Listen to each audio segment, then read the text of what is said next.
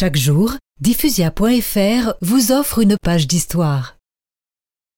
Le 28 janvier 814, Charlemagne, empereur d'Occident, mourut dans son palais d'Aix-la-Chapelle à l'âge de 71 ans.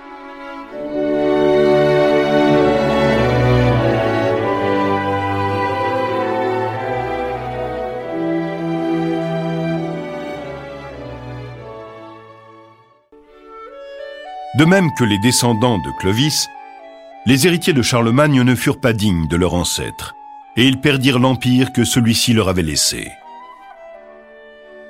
Le fils de Charles le Grand s'appelait Louis, et on le surnomma le débonnaire, ce qui était une manière de dire le faible ou le sot. Il ne sut se faire obéir de personne.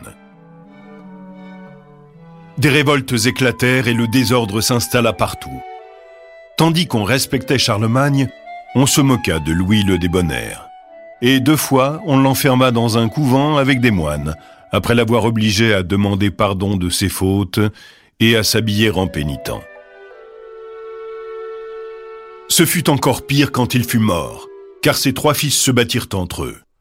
Et après la bataille, ils décidèrent de se partager l'empire de Charlemagne, ce qui fut accompli en 843 au traité de Verdun.